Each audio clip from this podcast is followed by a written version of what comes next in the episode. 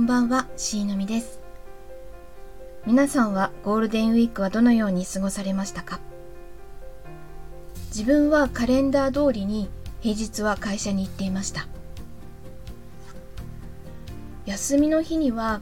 あのー、大掃除をしたりとか、まあその大掃除もお客さんが来るからなんですけど、そのお客さんが来たりとか、あとは、まあ、髪の毛を切りに行ったくらいで特に変わり映えのない休日でした例年通り特にどこにも出かけずに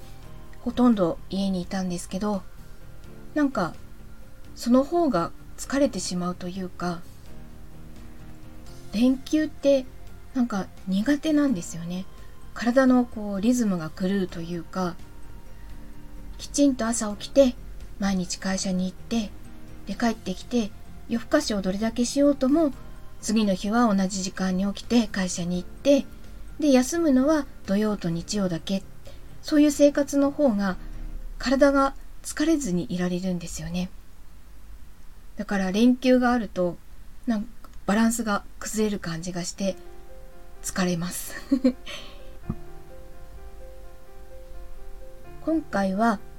見えていたものと違うものだった時ということについて話してみたいと思います。1年半くらい前にアキレス腱を切りまして松葉杖生活を半年ほどしていました。その時にふと自分のしたい格好をしようと思い立ちまして女物をすべて捨ててメンズ服を買い会社へ行く時もメンズのオフィスカジュアルで行くようになってから少し経った頃に同僚から持ってたイメージと違うってキレられたことがあります。自分の見えているものと違うものあの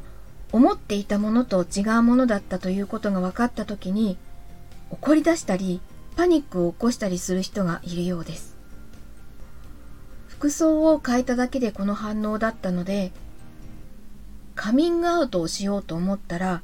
本当によく相手を見極めないといけないなとつくづく思いました。